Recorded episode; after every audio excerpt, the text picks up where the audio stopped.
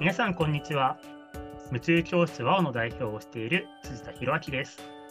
この番組100人100通りの子育てを応援する夢中教室ラジオは保護者の方から教育実践者まで様々なゲストを呼ぶ中でそれぞれのご家庭100人100通りの子育てを見つけていくヒントを探していこうという番組です。聞いている皆さんにこんなやり方や考え方もあるんだと皆さんの視野が広がっていくようなお話をお届けできたらいいなと思っております。そして今回のゲストは、えー、前回に引き続き、イッシーこと石川総一くんに来ていただいております。では、イッシー後編もよろしくお願いします。はい、よろしくお願いします。はい。じゃあ、あの、前編では、あの、イッシーが今、ね、大学で、あの、ゲスト、シェアハウスで、あの、何人かと一緒に住んでたりとか、あの生物の研究でミミズ育ててたりとか、すごい今楽しい大学生活を充実したところを送っている。だけど、まあ、実はあの小学校高学年の頃から、まあ、だんだんと学校行きにくくなったりとか、中学校2年間ではがっつりと、まあ、あの学校から足が遠のいたりする中で、まあ、あの熊本地震って大きなあの、まあ、災害をきっかけにあの強制的に家を出ることになって、でもその中であの避難先で人とのつながりとかを感じる機会とか、まあ、あの昔の人ともう一回出会ったりとか、そういうことを通しながら、まあ、人との関わりって悪くないなっていう、人とのコミュニケーションにもう一度自信を持てる機会っていうところが出てきて、でそれがきっかけで、あのどんどん高校とかにもあのまた行けるようになったっていう、そういう話をしてくれたかなと思います。はい。ということでですね、まあ、後編では、まあ、今のお話とか、今の経験とかをもとに、まあ、さらに深掘りしながら、まあ、あの今、保護者さんが聞いていてくれてたりすると思うので、まあ、あのどういうふうに子供に向き合ってくれるのが、向き合っていくのがいいのかであるとか、まあ、どういうような選択肢とかを作っているといいのかとか、その辺について一緒に考えていけたらなと思うんですけど、まず、はい、あの医師のその、まあ、特に中学校の時に、まあ、あのがっつりとあのお家にいる時間が長かったっていう話があったと思うんですけど、なんかその時って、うん、なんか、まあ、ゲーム中心でやってたって話があったと思うんですけど、なんか他に何かあったりとか、なんかこういうものが良かったよとか、そういうようなあの経験とかってあったりするんですか？そうですね、とてもそのゲームばかりやってたことはあるんですけど、自分の母が、えー、とても僕のことを意識してくれていて、えー、不登校支援の、えー、方に、あとはこのママ友とかとあの僕のことを相談して一緒にいろいろ意見あのもらってくれてたみたいで、なので自分の母はかなりあの自分のとの会話、自分と話を聞いてあげて、僕の意見をあのでも尊重するっていうのを実践してくれたなっていうのが今でも覚えてます。あの僕の家でやってたこととしては、この結構毎日あの今日一日どんなことをしたのっていうのを、うん、あの結構話すことが多くて、まあその時には僕もあの正直に一日ゲームしてたので、うん、あのその一日ゲームしてたってことを、うん、まあこの勇気出して毎日ちょっと親に話すっていうそういう時間ではあったんですけど、うん、その中で自分の母親からじゃあちょっと自分の母親も今日一日あったこととか実は私も昔悩んでたことあったのよとか自分自身がこの弱い時もあったし成功した時も失敗した時もあったんだって話を日々その母の人生について、まあ、ちょっと聞く時間があったりして、うん、まあ、そこが母もとても面白おかしく話してくれたので、まあ、そういう時間が好きでしたし、まあ、そういうふうにこの母からこのある意味生き方というかそのあこのいいことも悪いことも人生あるんだなっていうちょっと広い視点で、えー、少し見つめるようになったっていうのもこの2年間この終わった後にまたちょっとずつ復帰していける大きな要因だったかなっていう思いますし、ま、とても母の愛を感じたそういう期間だったなって思います。めちゃくちゃ素敵なお母様ですね、それは。はい、とても感謝してます。なんかその、まあ、あの、今日どんなことあったって言われて、きっとそのね、今ゲームしかやってないってイッシーが言ってて、勇気を出したって言ってたから、なんかちょっとそれを言うの後ろめたさもきっとあったりすると思うんですよね。で多分なんかきっとそこを気にしてなかなかそういう話するの難しいなって感じちゃう保護者さんも中にはいらっしゃるんじゃないかなと思うんですけどなんかそれを聞かれたイッシーとしてすごいうざいなとか嫌だなみたいな思いとかってあったんですか？そうですね最初はもう戸惑いというか言えないなっていうかゲームしかしてないしっていう後ろめたさがあったんですけどまあ聞かれたというかそうですね。この、まあ、ゲームしかしてないと、しかしてないけれども、それでも大丈夫だよっていう、なんかそういう言葉は毎日言ってもらえていて、まあ最初は やっぱり、なんで聞くんだみたいな、そういうのもあったんですけど、大丈夫だ、話してくれていいし、それでいいと思うよっていうのは毎日言ってもらったおかげで、まあ、最初はそうじゃないんですけど、ちょっとだんだんと言うようになったっていうところはあります。そっかそっか。じゃあその、やっぱり最初は言えないけど、それでも辛抱強くお母さんが聞き続けてくれたんですね。大丈夫だよそうですね。はい、それがありました。えー、そっか。なんかどれぐらいの期間で、なんか一心もちょっと話そうかなみたいになったかとかって覚えてます？そうですね。ちょっとどれぐらいかは詳しく覚えてないんですけど、でも、非常に、うん、まあもう、そうですね。結構長かったと思いますね。3ヶ月ぐらいかかったのか、うん、どれぐらいかかったのかちょっとはっきり覚えてないんですけど、でも母がとても辛抱強く大丈夫だよと言い続けてくれたのを覚えてます。そっかそっか。じゃあもう1週間とか2週間ですぐってわけではなくて、まあ1ヶ月、2ヶ月とかそういう単位だったんだけど、まあ、それでも、まあ、聞き続けてくれたっていう、まあ、そこの安心感とかが、まあ、心を開くきっかけになったというか、そういう感じだったんですね。はい、そうですね。うん、なるほど、なるほど。そっか。まあ、なんか多分ね、一個はそういうふうに、もう本当に、あの、なんだろう、保護者さんが、まあ、結構ね、保護者さん側も勇気いることだと思うんですよね、毎回毎回話して、ね、で、今日もちゃん。と答えてくれないかなとか思いながら聞くっていう、でも多分そこのやってった先にこういったなんだろう心開けてむしろあの時に語ってくれたことが今の一心の心の支えになっているところがあるっていうぐらいに大事な期間だった。っていう話なのかなと、うん、思うので、うん、なんかすごい今のお話はすごいいいお話だなというふうに聞かせてもらいましたしまあなんかそういうなんだろう今大変だなって思ってるご家庭さんも、なんか本当にそういう些細なことできっといいので、なんかそれを続けるっていうことが、あの絶対にお子さんの未来にとっていいことになるんだなっていうのは改めて今、うん、うん、感じました。はい、そうですね。ちなみに、まあなんかそういう、あのー、お母さんの存在がきっと大きかったと思うんですけど、なんかそういその学校に行けなかったなってそういった時の経験があの他に他の視点であのなんだろうお母さんにこんなことしてもらえたらよかったなとか逆にお母さんじゃない他の人とか、うん、こういう場所があったらよかったなとかなんか今そういうので感じてるものとかあったりしますか、うん、こんな選択肢があったらいいなみたいな。そうですね。まさにこの、まあ、夢中教室僕もやってるので。まあわざと言うわけじゃないんですけど、でも僕もやってる中でやっぱりこの夢中教室っていうある意味学校とは関係ないしただでも親ほど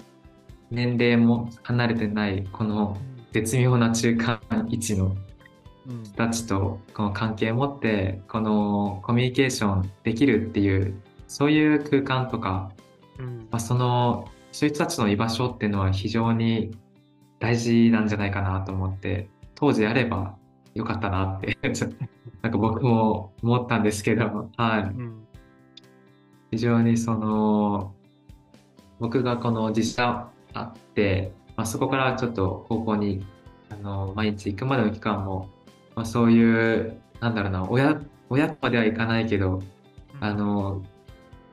同世代とも違うようなこの大学生の人たちとか、この被災支援で来てくれたボランティアの方たちととても積極的にコミュニケーションを取ってもらったりとか、あのしてしてたのが非常にこのコミュニケーションを取れるようになる自信にもなったなっていうのを思うので、うん。まあ、そういう機会とかそういうそういう人たちと話せる空間居場所っていうのはとてもなんか欲しかったなと、はい、思いました。まさに受け入れてくれる第三者の存在みたいのが、ね、なんかそういう、本当に大変な時に、ね、まあオンラインとか、まあリアルとか問わず、まあどこかそばにあってくれたらっていうところですよね。そうですね、もう世界が僕たちっていうか中学校の自分としてはもう学校か家かこの2つしか世界がなかったのでもう3つ目があったら何か違ったかなっていうのは思いました。うんうんうん、そうですよね。いや、あの、すごい僕は意識しているというか大事だなって思うことで、まあ、今のイッシーの被災した時に、まあ、出会った人であるとか、まさにお母さんのコミュニケーションの取り方とか、みんな共通してるなと思ったのが、多分イッシーをやったことでジャッジしてないんですよね。出会った人たちが。うん何々してるから素晴らしいとか、何々してないからダメだとか、そういうようなコミュニケーションじゃなくて、もう多分一子だから一緒にいたいんだよじゃないんですけど、一緒にいるこの空間にいてほしいんだよみたいな、なんかそういう存在をまさに受け入れてくれてるっていうのがきっとそういう場所っていう感覚につながるんだろうなってめちゃくちゃ今、医師の話聞いていて感じたので、なんかそういううん。やっていることでジャッジしないっていうのは、きっと居場所感覚を取り戻す上の一歩目としてはめちゃくちゃ大事なコミュニケーションなんだろうなっていうのを聞いていて感じました。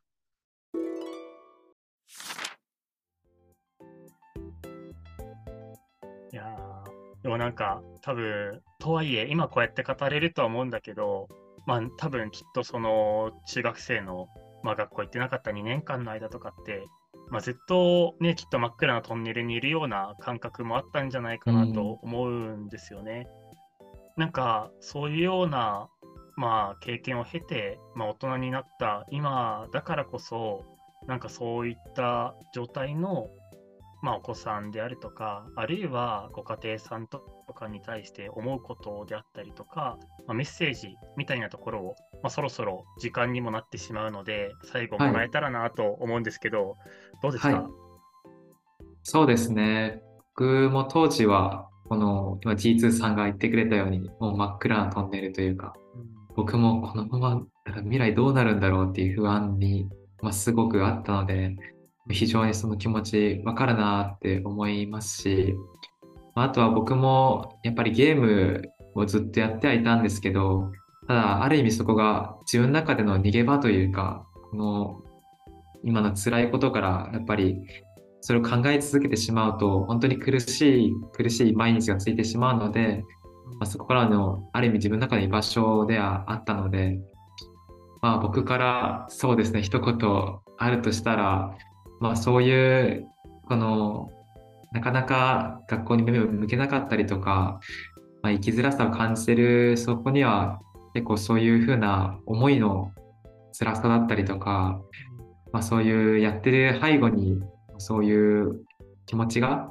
隠れてるっていうことを一つ知っていただいて接していただいたらとてもその嬉しいなと。うん。当時の自分としても嬉しいなと思いますしそれを実際に僕の母がいついつもやってくれていて、うん。まあ、そういう信じてくれてたっていうのが今の自分のある意味自信につながっているのであのはい、まあ、そういうふうにそんな気持ちを知っていただけたら嬉しいなと思います。なるほど。ね、ゲームをやっているのも、ただただゲームにのめり込んでやりたくてずっとやっている。まあ、もしかしたらそういう時もあるかもしれないけど、うん。やっぱりそこが、あの、唯一取れる、逃げる道だったというか、ね、だって、ん？自分がね、言ってなくてダメだっていうところと毎日向き合い続けるってめちゃくちゃしんどいし、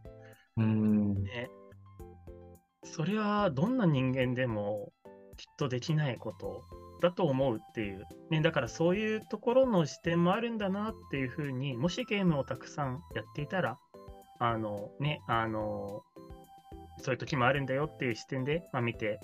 あげて、で、その上で信じ抜くっていう、ね、信じるってね、きっと大変だとは思うんですけど、そうだと思います。ね、ちなみになんでお母一心のお母さんはずっとそれで語りかけ続けてくれたんですかね、そこの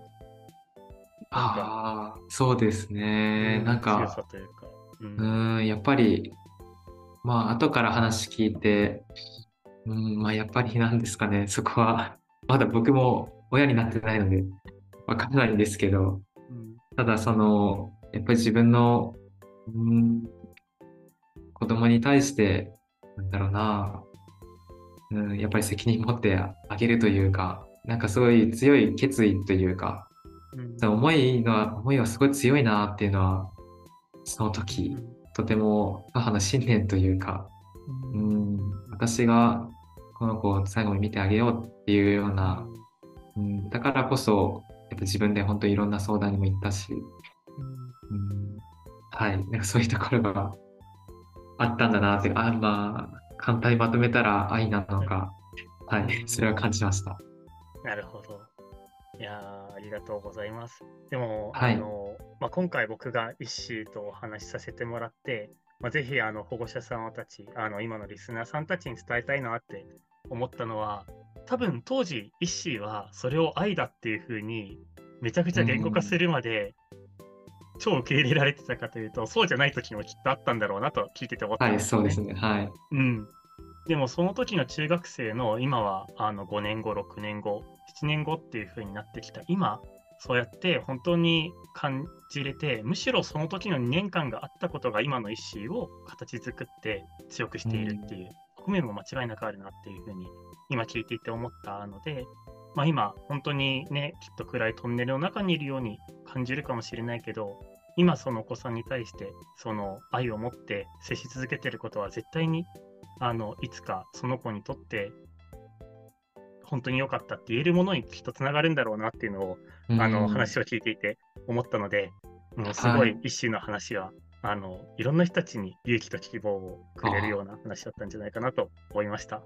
はい、ありがとうございます。はい、あの一つだけ悔しいのは、この一種の素敵な笑顔をポッドキャストだとお見せできないことですね。いやー、はい、ありがとうございます。すごくありがたいです。はい。いやー、まあなんかまだまだね、聞きたかったり、個人的にはミミズの話とかね、めちゃくちゃ聞きたかったんですけど、はい、面白いですよ、めちゃくちゃ。そうですよね。はい、あの、ちょっと時間にもなってきてしまったところがあるので、今日の夢中教室ラジオはですね、この辺でお開きとさせてもらえたらと思います。はい、ということでですね、あの改めて、えー今回のゲストは、えー石井こと、えー石川総一君に来てもらいました。改めて今回はありがとうございました。はい、ありがとうございました。はい、お聞きいただいたリスナーの皆さんもありがとうございました。素敵な一日をお過ごしください。さよなら。